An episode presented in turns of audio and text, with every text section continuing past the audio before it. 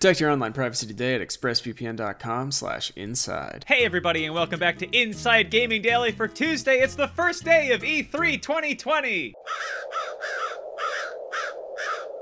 Oh, Oh, yeah. no it's not. Happy Tuesday everyone. Let's talk about managing expectations and why one of the biggest console makers seems to be doing a lot of that lately. As the months go by and the next generation of consoles gets closer and closer, it sounds like Microsoft officials are kind of trying to keep expectations low for the Xbox Series X. Expectations. I do the same thing as I get closer. I'm so close, but it's gonna suck. Anyways, like the PlayStation 5, the Xbox Series X is scheduled to launch this new holiday season, but it's looking like it could be a really rough time to try to sell a new console. Yeah, officials here in the US recently announced that our economy has been in recession since February, to the shock and awe of everyone. Since February, we've seen millions of people thrown out of work and most of the economy grind to a halt, and obviously not just here, but around the world. Yeah, literally thrown. So it's a tough time to be asking people to pony up several hundred bucks for a new video game machine. Uh, in a recent interview, Xbox boss Phil Spencer talked about the challenges of launching a new console in these economic conditions. Big Daddy Phil gave an interview to the BBC over in jolly old England where it definitely sounded like he's trying to shift the goalposts a little bit for the Xbox Series X. So when it comes to actual production of the console, sweet papa Phil said that things are actually going pretty well, uh, and that's no small thing. It's in fact a big thing. So uh, global supply chains have been disrupted by all the closures of factories who make the parts that are needed for consoles. It's true. God damn it, Uh, Autumn. said- Sending us messages again. Look, it's not my problem anymore. It's Amir's problem now. I used to know what it took to love you. Spencer said, When I look at the hardware production now, I feel really good. We have test kits at home and we're all using them so we can ensure that everything's working the way it should. And with regards to the supply chain, it looks like builds of the consoles will be uninterrupted. Let me cut in really quick. Uh, Alana, I don't know if you watch the Daily, but when we do a story about Australia, you know, we have the respect to do an Australian accent. You seem to just be doing your normal voice when Phil Spencer's an American When man. I look at the hardware production He added that they probably lost a couple of weeks in their testing cycle of the console, and he said, I feel like we'll be able to absorb a lot of that into the schedule, and I feel really good about our autumn launch. Let's do an autumn launch. just get a really big trampoline. Autumn, stop it with the messages. And then Patrick, you could do your Autumn impression. Yeah, Like no offense, Muppet. Microsoft, but you definitely need to test your new consoles. The Red Ring of Death called, and nobody wants to talk to him ever again. Uh, but hardware production apparently is not what Phil is most worried about. He said, It looks like we're moving into a period of massive economic uncertainty, and added that. Thing I'm probably focused on the most is the macroeconomic environment. That's the most like CEO thing I've heard Phil Yes. say in a long time. As he noted, video games are obviously a leisure activity, meaning that people are going to prioritize other things like rent and food over gaming. You all into leisure? You got your smoking robes and your pipes? I'm a big time leisure guy. Uh, yeah, it's called being a filthy casual, gaming over eating.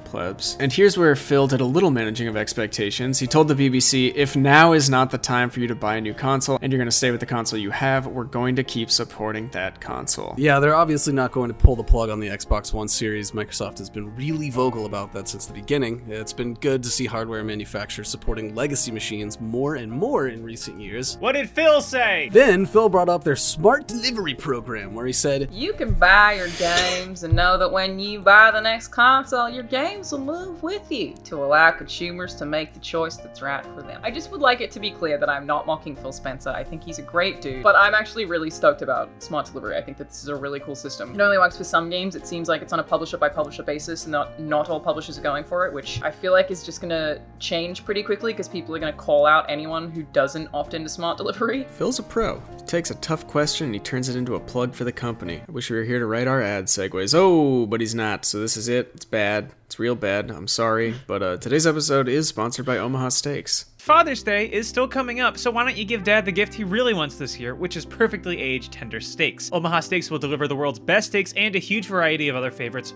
right to your dad's door. Right now, Omaha Steaks is offering our viewers access to a variety of amazing packages that are perfect to send dad for Father's Day. Go to omahasteaks.com and enter the code INSIDE into the search bar. You'll see all of the great options available, many that include free shipping and a free one pound package of their perfectly cured, incredibly thick Applewood smoked steak cut bacon. Wow. There are many packages available that are all perfect for dad, and they are all ready to be shipped straight to his door for Father's Day. Omaha Steaks has a variety of Father's Day packages that include world famous Omaha steaks, naturally aged at least 21 days for tenderness and hand carved to perfection, burgers, Frank's sausages, and other favorites perfect for grilling. It's June, premium poultry and pork cut by Omaha Steaks butchers and individually sealed for freshness and flavor, tasty and easy to make side dishes, no work one step family meals, artisan desserts, and much, much more. Right now, Father's Day packages are ready to order and ready to ship, and many include free shipping and a free pound of steak cut bacon. Omaha Steaks delivers guaranteed quality and safety with every order, so send dad a gift of food he'll love this year. Visit omahasteaks.com and type inside in the search bar to shop for Father's Day today.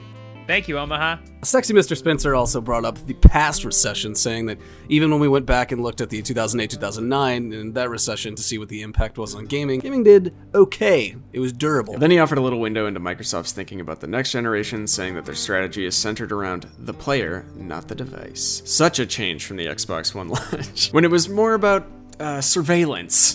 Phil said, Our strategy does not revolve around how many Xboxes I sell this year. We're focused on delivering services through Xbox Game Pass, which allows people to build their library for a monthly fee. And Phil has said similar things in the past that it's more about getting you into their ecosystem and paying a monthly subscription rather than selling you a specific device. Yeah, which seems to be what he's saying here, but you could also read this as him subtly admitting that sales of the Xbox Series X might be bad this year. Oh, and this is a way for him to get out in front of it by saying that that's not their main goal. Oh, you clever bastard. Yeah, it looks like when you're losing a game to your big brother and start yelling, I never cared about this stupid game anyway. Of course, Microsoft won't be the only console maker dealing with a difficult economic environment. Sony is launching the PlayStation 5 this holiday season too, and the economy isn't going to just magically be better for them either. Meanwhile, Nintendo's gonna be like, it's a jello mold that you can use as a controller. Woo!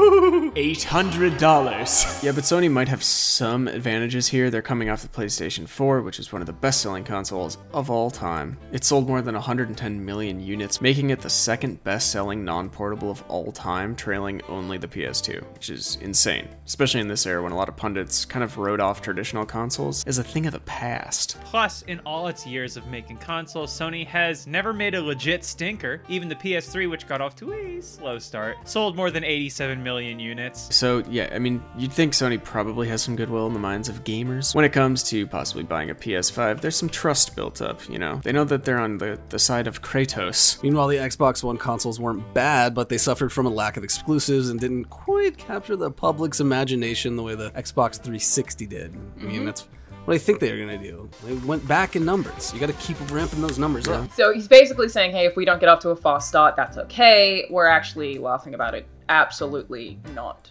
crying. It honestly actually probably isn't a big deal for them because Game Pass is the thing they're pushing anyway. Like Yeah. genuinely, I don't think this is a deflection. This is a, you know, they'll sell how they sell, people will buy them. It's good hardware. It seems like it's going to be I think it's going to be pretty impressive. But large Uncle Phil's not the only Microsoft official trying to set the bar a teeny little tiny bit lower for the Xbox Series X. While the new machine has impressed a lot of people with its specs, one official recently admitted that the PS5 is going to have an edge when it comes to load times. Uh, Microsoft Program Manager Bill Stillwell recently appeared on the Iron Lords podcast, where he talked about the PS5's fancy solid state drive. Of course, the new Xbox will have one too, but Sony has really made it a priority to cut load times as much as possible. Stillwell said, I'm really impressed in the architecture Sony did with that drive, and they'll be able to do really cool stuff with it. But he said that he trusts Xbox game developers to come up with enough tricks to work around the loading screen issue. He specifically said, so maybe I'm just making this up, but maybe there are elevators in the Xbox version and not in the Sony version. I don't know how they're going to address it, but they will learn to address it, and they will figure out ways to work around it. Who wants to read Xbox? screens Xbox confirmed? load screens confirmed. Yeah, it was a pretty amazing admission that their console might not be able to do everything the PS5 can. You don't often hear it when a company is rolling out a new console. Hey kids, ours kind of sucks in this area, but you should still buy it. Yeah, back to Phil Spencer, he also told Wired in a separate interview that the Xbox Series X won't be Microsoft's last console, but ultimately he said it's about following players to where they're playing. That's with a console on a TV, Great, but he added, We're going to be focusing on the players and the devices that they have that fit in their lifestyle. I guess that's why they're also putting a ton of money into their streaming platform, Project xCloud, which Expectations. right now seems like it's probably the fan favorite. People seem to really like X- xCloud a lot. In the end, Spencer said that the nice thing about being in a company the scale of Microsoft is that we're able to make bets across a lot of those fronts, and we're not really dependent upon any one of those individual kinds of businesses or relationships to succeed. AKA, it's cool if you don't buy our new console. So we got a bazillion dollars and we will find you, no matter what you're playing on. Yeah, Microsoft's still a giant fish, and the good news is that they seem to be really committed to gaming no matter what device we're playing them on. Honestly, though, I kind of Yeah. just appreciate the clarity on this story. Like, I feel like Yeah. they're being really transparent. And again,